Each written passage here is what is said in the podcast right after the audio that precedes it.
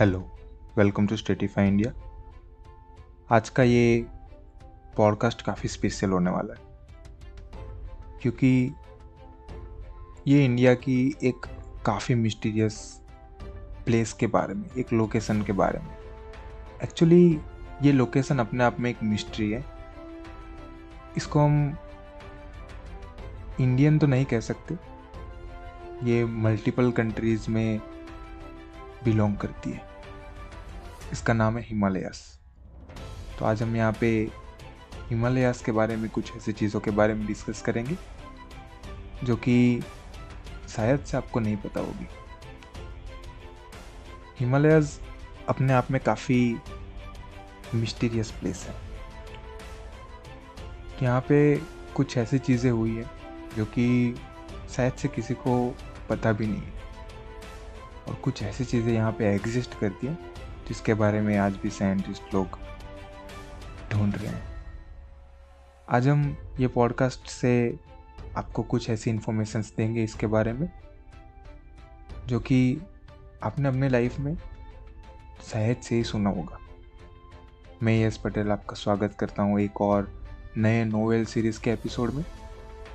हमारा हर बार मोटिव यही रहता है कि आपको रेयर इन्फॉर्मेशंस दी जाए जिसका नॉलेज आपको शायद से एज ए नॉर्मल इंडियन होना चाहिए। हिमालयाज़ एक ऐसा प्लेस है जो कि काफ़ी वाइड है, ओपन एरिया है, और यहाँ पे कुछ केव्स हैं, कुछ ऐसे ओपन प्लेसेस भी है, कुछ हिडन प्लेसेस भी है, और बहुत सारे हिंदू कल्चर से लेके जुड़े हुए प्लेसेस भी हैं। ऑल्सो ये प्लेस इसलिए भी ख़ास है क्योंकि यहाँ पे हिंदू कल्चर के आइडल्स वगैरह तो आपको मिलेंगी, उसके साथ साथ यहाँ पे कुछ कुछ जगह पे आपको बुद्धिज़्म के टेम्पल्स वगैरह भी मिल जाएंगे। बात करते हैं इसकी जियोमेट्री की, तो ये काफ़ी एक वाइड एरिया है जो कि थोड़ा बहुत इंडिया में पड़ता है, मेजर पार्ट इसका चाइना में पड़ता है, कुछ पार्ट तिब्बत वगैरह में भी पड़ता है, नेपाल वगैरह में, और काफ़ी बड़ी एक चेन है हिमालयास। और इनकी अपनी हिस्ट्री तो काफ़ी इंटरेस्टिंग है, किस तरह से ये बने थे वगैरह वगैरह। लेकिन आज हम यहाँ पे कुछ ऐसे इंटरेस्टिंग फैक्ट्स के बारे में बात करेंगे, कुछ ऐसी मिस्ट्रीज़ के बारे में बात करेंगे, और शायद से हम कुछ माइथोलॉजीज के बारे में भी बात करेंगे। नेक्स्ट 15 मिनट्स आपको काफ़ी ज़्यादा एक इंटरेस्टिंग जर्नी पे ले जाने वाला है, तो जुड़े रहे हमारे पॉडकास्ट के साथ। यति एक ऐसा वर्ड जो कि हिमालयन लोकल्स काफ़ी ज़्यादा फ्रीक्वेंटली यूज़ करते हैं। इवन कुछ फॉरेनर साइंटिस्ट या फिर कुछ ट्रैवलर्स ले लो जो कि हाइकिंग में इंटरेस्ट रखते हैं, उनके मुंह से भी ये वर्ड सुनना काफ़ी ज़्यादा नॉर्मल है। हिमालय एक ऐसी जगह है जहाँ पे खुद का एक वियर सा फॉरेस्ट भी एग्जिस्ट करता है। उस फॉरेस्ट के अंदर कुछ अननोन एनिमल्स भी एग्जिस्ट करते हैं। यति उनमें से एक है। यति को काफ़ी ज़्यादा बार देखा गया है, कुछ लोकल्स ने उसको देखा, ऐसा क्लेम करते हैं, लेकिन काफ़ी ज़्यादा कम प्रूफ्स हैं जो कि प्रूव करे कि ये यति एक्चुअली एग्जिस्ट करता है। लेकिन कुछ ऐसे एविडेंस भी एग्जिस्ट करते हैं जो कि इस चीज़ को प्रूव कर सके कि यति यही जगह पे रहते हैं। यति के बारे में थोड़ा सा अगर मैं आपको डिस्क्रिप्शन दूँ किस तरह से वो दिखते हैं उसके बारे में, वो काफ़ी बड़े एप्स, मतलब कि मंकी काइंड ऑफ क्रीचर होते हैं, और ब्राउन कलर, ग्रे कलर और मे बी वाइट कलर्स में भी उनके हेयर्स आपको दिखते हैं, और ऑफकोर्स उनके पूरे के पूरे बॉडी पे हेयर होते हैं, तो मेजरली उनका कलर भी आपको यही दिखेगा दूर से। काफ़ी शार्प टीथ होते हैं ऐसा माना जाता है, और काफ़ी बड़े उनके पैर का साइज़ होता है। ये बेसिक डिस्क्रिप्शन है जो कि आप सिर्फ फुटप्रिंट्स वगैरह से देख सकते हो, प्रिडिक्ट कर सकते हो मे बी। एंड कुछ लोगों ने जितना भी इंफॉर्मेशन प्रोवाइड किया उसके आधार पे ये सारी चीज़ें मैंने आपको डिस्क्राइब किया। इवन इंडियन आर्मी ने भी ये चीज़ को एक्चुअली में देखा है कि किस तरह से काफ़ी बड़ा जंबो साइज फुटप्रिंट उनको मिला था हिमालयास के अंदर। इंडियन आर्मी ऑफकोर्स उस एरिया में काफ़ी ज़्यादा फ्रीक्वेंटली जाती है क्योंकि वो एक इंडियन चाइना बॉर्डर है और उधर काफ़ी ज़्यादा पहरा दिया जाता है इंडियन आर्मी के द्वारा। एक स्टोरी के अनुसार शेरपा की कुछ कम्युनिटी थी, शेरपा की इस कम्युनिटी को येतीज़ ने परेशान किया था। ये कोई भी फैक्ट नहीं है, ये एक स्टोरी है, पर ऐसा माना जाता है कि ये एक सच है। हम यहाँ पे 100% आपको ये नहीं कह सकते कि ये एक फैक्ट ही है, लेकिन आप इसको एज ए स्टोरी ले सकते हैं। According to this story Sherpa की एक कम्युनिटी होती है जिनको येतीज़ काफ़ी परेशान करते हैं। तो ये शेरपा की कम्युनिटी, इनको ऐसा लगता है कि ये नॉर्मल एप्स है, मंकीज़ है। तो ये लोग ऐसा सोचते हैं कि शायद से हमारा अनुकरण कर रहे हैं। तो वो लोग ऐसा प्लान करते हैं कि काफ़ी सारा अल्कोहल ड्रिंक करेंगे और उसके बाद अपने आप में ही फाइट्स करेंगे। और इन लोगों को देख के येतीज़ भी शायद से एक दूसरे से झगड़े कर ले और इनको परेशान करना छोड़ दें। तो ये लोग ये ट्रिक को ट्राई करते हैं, लेकिन ऐसा नहीं होता।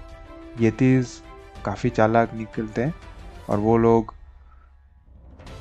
हिमालय के ऊपरी हिस्से में अपना प्रस्थान शुरू कर देते हैं। शेरपा की इस कम्युनिटी को इससे काफ़ी आश्चर्य होता है, क्योंकि यहाँ पे एक चीज़ क्लियर हो रही है कि ये मंकीज़ तो नहीं है, एप्स तो नहीं है। I mean, अगर ये मंकीज़ हैं भी तो भी काफ़ी चालाक हैं, जो कि हमें नॉर्मल फॉरेस्ट में नहीं दिखेंगे। तो ये चीज़ इन्होंने फर्स्टली नोटिस किया। अब ये स्टोरी है या फिर फैक्ट है, ये तो एक अपने आप में मिस्ट्री है, लेकिन क्या पता ये सच हो। एक और लेजेंड के अनुसार एक आदमी होता है जो देखता है कि येती उसके सामने ग्रो हो रहा है, और ये एक फॉरेन का इंसान होता है। तो इसलिए फॉरेन में एक्चुअली ये लोग येती के नाम से नहीं जानते। फॉरेन में वर्ड यूज़ होता है स्नोमैन, और स्नोमैन एक्चुअली क्लियर नहीं रहेगा। ये लोग थोड़ा सा और डिस्क्राइबली इसको बुलाते हैं एबोमिनेबल स्नोमैन। ये नाम से ये लोग इस पर्टिकुलर येती को पहचानते हैं। फिर जो भी इंसान होता है ये देखता है कि एक येती या फिर एबोनिबल, ये जो भी इंसान होता है ये नोटिस करता है कि ये जो भी चीज़ है येती जैसी, वो इसके सामने ग्रो हो रही है, और ये चीज़ एकदम डायरेक्ट हो रही है, और टाइम के साथ ये चीज़ बड़ी हो रही है, टॉल हो रही है, इसकी हाइट इंक्रीज़ हो रही है। ये चीज़ देख के इंसान काफ़ी ज़्यादा आश्चर्यचकित हो जाता है और काफ़ी ज़्यादा शॉक में आ जाता है। थोड़ी ही देर के बाद वो अपनी सारी एनर्जी को लूज़ कर देता है और वो अनकॉन्शियस होकर गिर जाता है। ये एक लेजेंड की स्टोरी है, पर ये भी कहीं ना कहीं सच हो सकती है, ऐसा माना जाता है। स्टोरीज़ तो काफ़ी सारी है, यहाँ पे मैं कुछ ऐसी स्टोरीज़ के बारे में बता रहा हूँ जो कि शायद से सच हो सकती है। अगर आप ऐसा सोच रहे हैं कि अबोमिनेबल स्नोमैन, ये वर्ड कैसे आ सकता है, I mean, येती एक अलग चीज़ है और अबोमिनेबल स्नोमैन एक काफ़ी डिफरेंट वर्ड है। I mean, स्नोमैन और एप्स का क्या ही कनेक्शन होगा। तो एक्चुअली होता ये कि येती जिसको हम बोलते हैं, जिनको हिमालयन वासी भी बोला जाता है, बिग फुट भी बोला जाता है एक तरीके से, वो वल्नरेबल होता है ब्रिटिश लोगों के साथ। कुछ ब्रिटिश लोग फुटप्रिंट्स को नोट करते हैं, वो देखते हैं कि काफ़ी बड़े फुटप्रिंट्स मिलते हैं जो कि थोड़े से सिमिलर है एप्स के साथ, मंकीज़ के साथ, लेकिन उनकी साइज़ सिमिलर नहीं है। वो इनक्रेडिबली बड़ी है। तो एक शेरपा होता है जो कि उनको बताता है कि ये प्रिंट किसके हैं, लेकिन यहाँ पे एक गलती होती है। शेरपा अपनी लैंग्वेज में बताता है मैं तो कांगमी, इसका मतलब होता है मैन बियर स्नोमैन। ये चीज़ एक्चुअली वो कहना चाहता है, लेकिन वो गलती से मैतो का मीनिंग मतलब कि उसका ट्रांसलेशन वो गलती से फिल्थी समझ लेते हैं, मतलब कि एबोमिनेबल। तो इन दी एंड वो कुछ इस तरह से उसको ट्रांसलेट करते हैं मैतो कांगमी को एबोमिनेबल स्नोमैन। तो ये वर्ड यहाँ से आता है। ये छोटी सी स्टोरी मैंने आपके साथ शेयर की। अब देखा जाए तो यतीस के बारे में इंडियन लोग इंडिया में भी काफ़ी सारे इंसिडेंट हो चुके हैं, लेकिन उनके कोई स्ट्रॉन्ग प्रूफ्स नहीं है।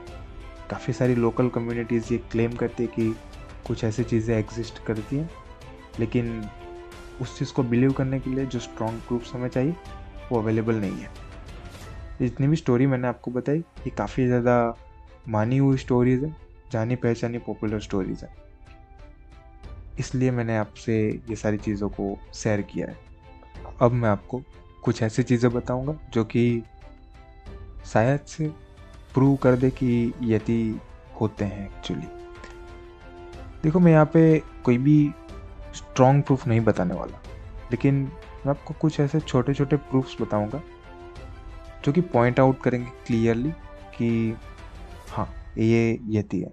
और ये कुछ 6-7 पॉइंट सुनने के बाद आप देखोगे कि ये 6-7 छोटे छोटे पॉइंट्स भी एक काफ़ी बड़ी सी चीज़ को पॉइंट आउट कर रहे हैं, काफ़ी इम्पोर्टेंट चीज़ को पॉइंट आउट कर रहे हैं। इन 2014 जेनेटिसिस्ट ब्रायन साइक्स अपनी टीम के साथ हिमालय आते हैं और वो कुछ 30 हेयर सैंपल्स लेते हैं।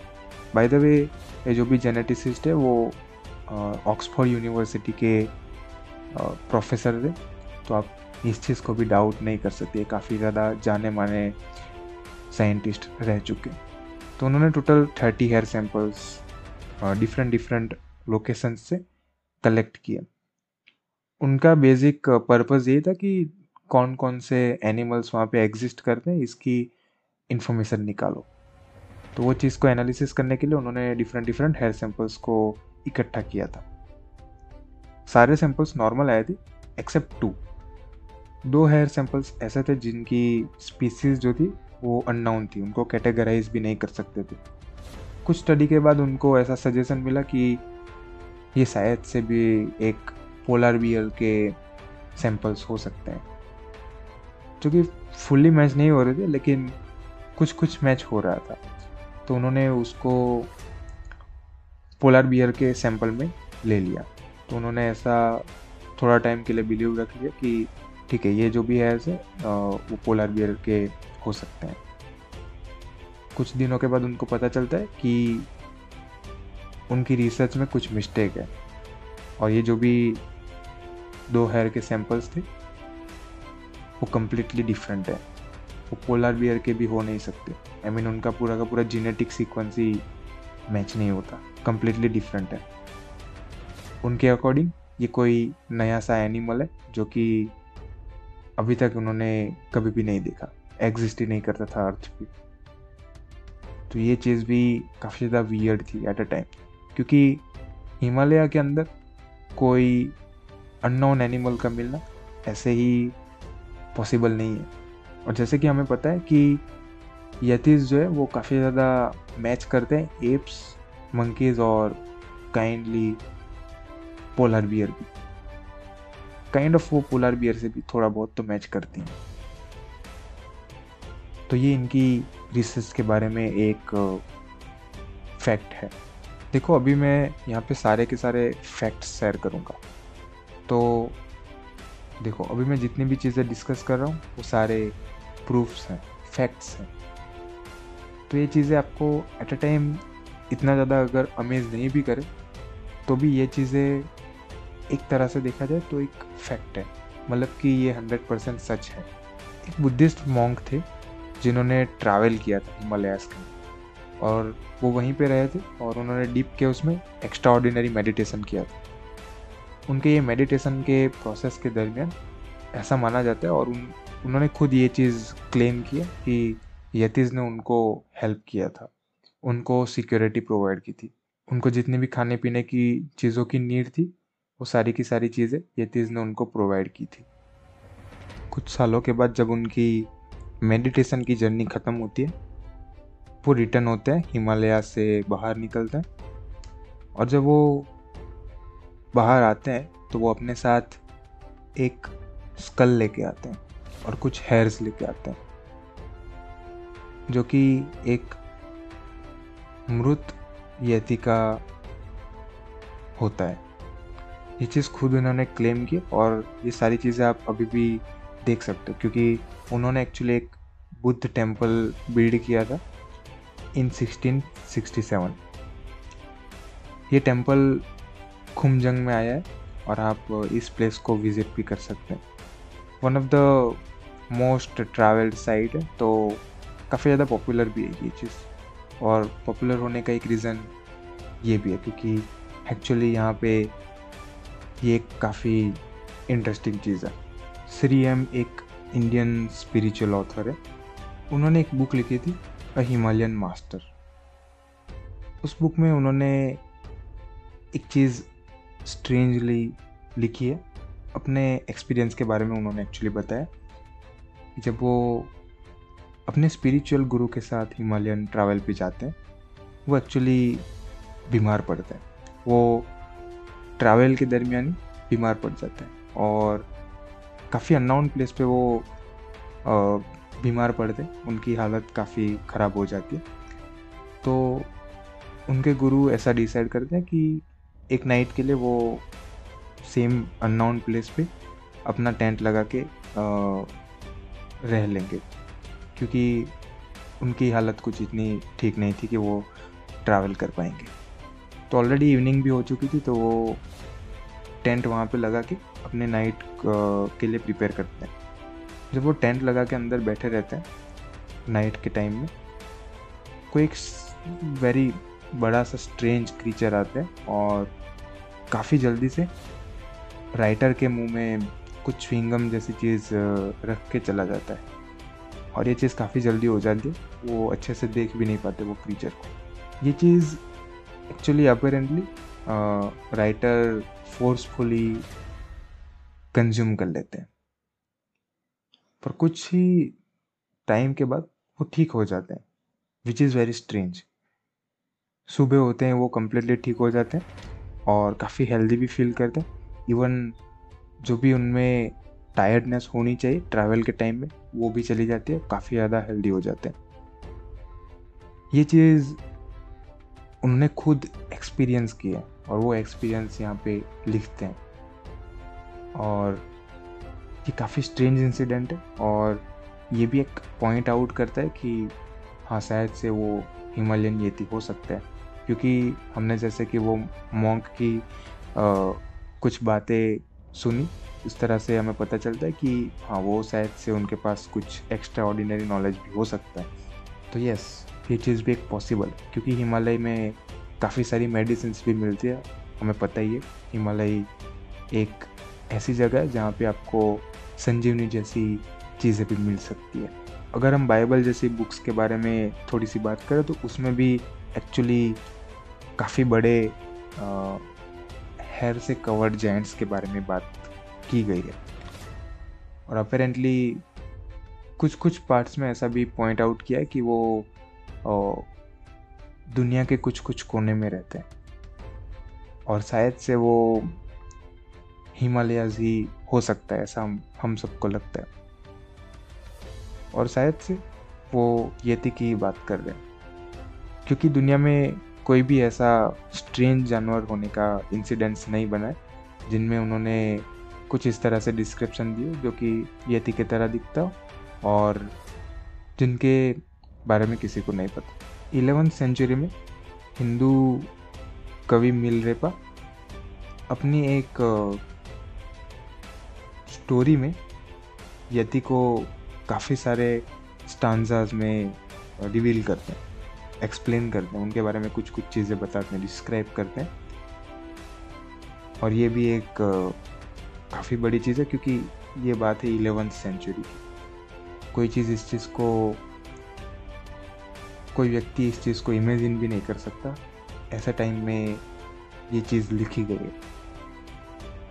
कुछ स्कॉलर्स का ऐसा मानना है कि ये जो भी पोएट्री लिखी गई है वो एक्चुअल एक्सपीरियंस से लिखी गई और इसमें काफ़ी सारे इंसिडेंट्स को मिला के डिस्क्रिप्शन दिया गया है अबाउट पर्टिकुलर दिस येती और बिग फुट। तो ये चीज़ भी नोटेबल होती है और काफ़ी ज़्यादा स्ट्रेंज भी है। एक यूरोपियन एम्बेसडर जो कि बावरिया से थे, उनको भी इस चीज़ का एक्सपीरियंस हुआ था 13वीं सेंचुरी के अराउंड। ये चीज़ इसलिए मैंने यहाँ पे हाईलाइट की क्योंकि ये एक पहला ऐसा एनकाउंटर था जो कि किसी फॉरेनर ने आके किया हो यहाँ, तो इसलिए ये पर्टिकुलर सी चीज़ मैंने थोड़ा सा हाईलाइट किया था। बाकी इंडियंस ने तो काफ़ी सारी चीज़ों को क्लेम किया। जैसे कि मैंने आपको पहले भी बताया कि हिमालय एक ऐसी चीज़ है जो कि सिर्फ इंडिया की नहीं है, वो तिब्बत, चाइना, म्यांमार और नेपाल जैसे कंट्री में भी आता है, उसका काफ़ी सारा हिस्सा। एक्चुअली अगर हम देखें तो ये जितनी भी नेबरिंग कंट्रीज हैं उनमें से भी काफ़ी सारे लोकल्स ने ये चीज़ को क्लेम किया कि उन्होंने भी ये वियर्ड क्रीचर्स को देखा है। और अगर हम उनकी डिस्क्रिप्शन को ध्यान से देखें, ध्यान से सुने उनके बारे में, वो किस तरह से चीज़ों को डिस्क्राइब कर रहे हैं, तो अपेरेंटली सारी चीज़ें मैच हो रही है। जैसे कि उनकी साइज़ के बारे में जो भी डिस्क्रिप्शन दिया जाता है, उनके लुक्स के बारे में जो भी डिस्क्रिप्शन दिया जाता है, पर्टिकुलरली उनके कलर्स के बारे में जो भी डिस्क्रिप्शन दिया जाता है, वो सारी चीज़ें मैच होती और इनमें काफ़ी सारी सिमिलरिटीज़ हमको दिखती। तो ये सारी डिटेल्स को देखने के बाद हम एक चीज़ तो ज़रूर से कह सकते हैं कि जो भी येती नाम से जाने जाने वाली चीज़ है वो कहीं ना कहीं एग्जिस्ट करती है, हम इस चीज़ को नकार नहीं सकते। ये एक ट्रूथ है और ट्रूथ को कोई चेंज नहीं कर सकता। इंडिया का सेकंड हाईएस्ट माउंटेन माना जाने वाला नंदा देवी एक ऐसा माउंटेन है जो कि अपने आप में एक वियर्ड सा इंसिडेंट्स लेके आता है। इसमें कुछ रिलीजियस मिस्ट्री तो नहीं है, लेकिन यहाँ पे कुछ एक ऐसा इंसिडेंट हुआ था जिसको सुनने के बाद आपको शॉक लगने वाला है। ये एक ऐसा माउंटेन है जो कि 23rd रैंक पे आता है हाइट के बारे में, और ये चीज़ मैं वर्ल्ड वाइड बता रहा हूँ। वर्ल्ड वाइड उनका इस पर्टिकुलर माउंटेन का 23 रैंक है। एक्चुअली यहाँ पे एक मिशन था, इसकी पीक पे एक न्यूक्लियर सेंसिंग डिवाइस लगाना था, तो टीम ने पूरा का पूरा सेटअप उधर करने के लिए ट्रांसपोर्टेशन की सुविधा की थी, लेकिन अपेरेंटली ये चीज़ पॉसिबल नहीं हो पाई और जितना भी प्लूटोनियम का स्टॉक था उन्होंने उसको एक सिक्योर प्लेस पे रख दिया था और वो वहाँ से चले आए थे, क्योंकि कुछ कंडीशंस ऐसी हो जाती है ऐसे प्लेसेस पे जो भी पूरा का पूरा स्नो से ऐसा ग्लेशियर से बना रहता है, तो वहाँ पे ऐसी कंडीशंस हो जाती हैं कि कभी कभी आप वहाँ पे काम कर सकते हो, कभी कभी नहीं कर सकते। तो उनको अपेरेंटली ये चीज़ को वहीं पे छोड़ के आना पड़ा था। तो प्लूटोनियम को उन्होंने एक्चुअली एक सिक्योर प्लेस पे रखा था, लेकिन जब वो वहाँ पे फिर से गए थे तो उनको वो पूरा का पूरा स्टॉक नहीं मिला था। इवन आज के टाइम में भी वो चीज़ मिसिंग है और ये जितना भी पूरा का पूरा एरिया नंदा देवी का पर्टिकुलर प्लूटोनियम वाला जहाँ पे उन्होंने रखा था वो आज भी क्लोज है फॉर लाइक डेकेड्स नाउ। तो ये चीज़ भी काफ़ी वियर्ड, आई मीन पूरा का पूरा प्लूटोनियम जो कि एक रेडियो एक्टिव चीज़ होती है, वो कहाँ पे है आज के टाइम में, वो अचानक से कहाँ चला गया। तो इसके बारे में एक काफ़ी बड़ी मिस्ट्री बन के रह गई आज के टाइम। हिमालय की बात करें तो एक ऐसा प्लेस है जहाँ पे काफ़ी सारे लेक्स और वाटर सोर्सेज भी अवेलेबल हैं। इनमें भी कुछ कुछ अपनी अपनी खासियत है, जैसे कि अगर आप देखोगे मानसरोवर और कुछ कुछ और भी पॉपुलर लेक्स है वहाँ पे, तो ये अपने अपने खासियत के साथ आते हैं। उन्हीं में से मैं एक लेक की बात करूँगा, गुरुडोंगमार लेक। ये 17,800 फीट के ऊंचाई पे आता है और ये one of the highest height वाले लेक में से एक है। ये टेस्सा रिवर का एक सोर्स है, वाटर सोर्स है, और ये कंचनजंगा माउंटेन रेंज के साथ अलॉन्ग करता है। ये काफ़ी कॉमन है कि यहाँ के जितने भी वाटर सोर्सेज हैं वो ऑलमोस्ट सभी सीज़न में फ्रोज़न रहते हैं। कुछ कुछ ऐसा टाइम होता है, कुछ कुछ ऐसे मंथ्स रहते हैं जहाँ पे ये शायद से थोड़े बहुत वाटर में ट्रांसफॉर्म हो जाए, लेकिन मोस्ट ऑफ द टाइम ये फ्रोज़न ही रहते हैं। सरप्राइजिंगली इस लेक के बारे में ये चीज़ लागू नहीं होती, मतलब ये फ्रोज़न तो रहता है लेकिन इसका एक पर्टिकुलर पार्ट है जो कि अनफ्रोज़न रहता है किसी भी सीज़न में। तो इसकी एक काफ़ी स्टोरी सर्कुलेट होती है, काफ़ी पॉपुलर है ये स्टोरी लोकल्स में भी और कुछ बुक्स में भी इसका वर्णन किया गया है। गुरु पद्मसंभव अपने जर्नी पे रहते हैं और वो तिब्बत को पास करते हुए ये लेक के पास आते हैं और वो देखते हैं कि ये लेक जो है वो काफ़ी टाइम से फ्रोज़न है। तो वो एक पर्टिकुलर स्पॉट को टच करते हैं और वो उसको ब्लेस करते हैं कि ये जो भी पार्ट है वो सारे सीज़न में 24 आवर अनफ्रोज़न रहेगा। तो तब से लेके आज तक ये पर्टिकुलर पार्ट अनफ्रोज़न है और एक्चुअल में ये एक मेन सोर्स है वहाँ के लोकल्स के लिए पानी पीने के लिए। तो ये एक पर्टिकुलर स्टोरी काफ़ी पॉपुलर है और आज के टाइम में भी ऐसी चीज़ें होना काफ़ी वियर सी वाइब देते हैं हमको। तो ये तो था गुरुडोंगमार लेक। बात करते हैं रूपकुंड लेक के बारे में। ये भी एक डिफरेंट लेक है और ये कुछ 16,500 फीट के ऊपर आया हुआ है, अबाउट पर्टिकुलर सी लेवल, और ये लेक काफ़ी ब्यूटीफुल है। लेकिन इसकी ब्यूटी जो है वो आपको तब तक ब्यूटीफुल लगेगी जब तक ये लेक फ्रोज़न रहेगा। जैसे ही कुछ कुछ मंथ्स के दरमियान ये लेक थोड़ा बहुत क्लियर होता है तो आपको काफ़ी सारे skeletons, I mean in the number of hundreds, आपको स्केलेटन्स यहाँ पे दिखेंगे और उनमें कुछ कुछ पार्ट फ्लैश भी रहता है, ज्वेलरी रहती है, हेयर्स और लेदर्स वगैरह भी आपको मिल जाते हैं। और ये सारे स्केलेटन्स यहाँ पे किस तरह से आए, कैसे आए, आज तक यहाँ पे किस तरह से रखे गए, क्यों है यहाँ पे, इसकी काफ़ी सारी थियरीज अवेलेबल है। ये चीज़ अपने आप में एक काफ़ी बड़ी मिस्ट्री है। हमें ये तो नहीं पता कि ये स्केलेटन्स कहाँ से आए, लेकिन कुछ रिसर्च से जो भी हमें इन्फॉर्मेशन मिले वो आज हम यहाँ पे आपके साथ शेयर करेंगे। कुछ लोगों का कहना है कि यहाँ पे जितने भी स्केलेटन्स हैं वो World War II के सोल्जर्स के हैं, जबकि कुछ लोग मानते हैं कि ये कोई कर्स है जो कि एक रॉयल फैमिली के ऊपर लगाया गया था। सच क्या है ये तो नहीं पता, लेकिन एक एक्चुअल DNA एनालिसिस का ये कहना है कि जितने भी स्केलेटन्स हैं वो एक्चुअली 850 AD से डेट किए गए हैं। मतलब कि जितने भी स्केलेटन्स हैं वो एक्चुअल में 850 AD के टाइम में किल किए गए थे और मे बी फ्रीजिंग वाटर की वजह से ये आज तक काफ़ी अच्छे से प्रिजर्व्ड है, काफ़ी अच्छी कंडीशन में।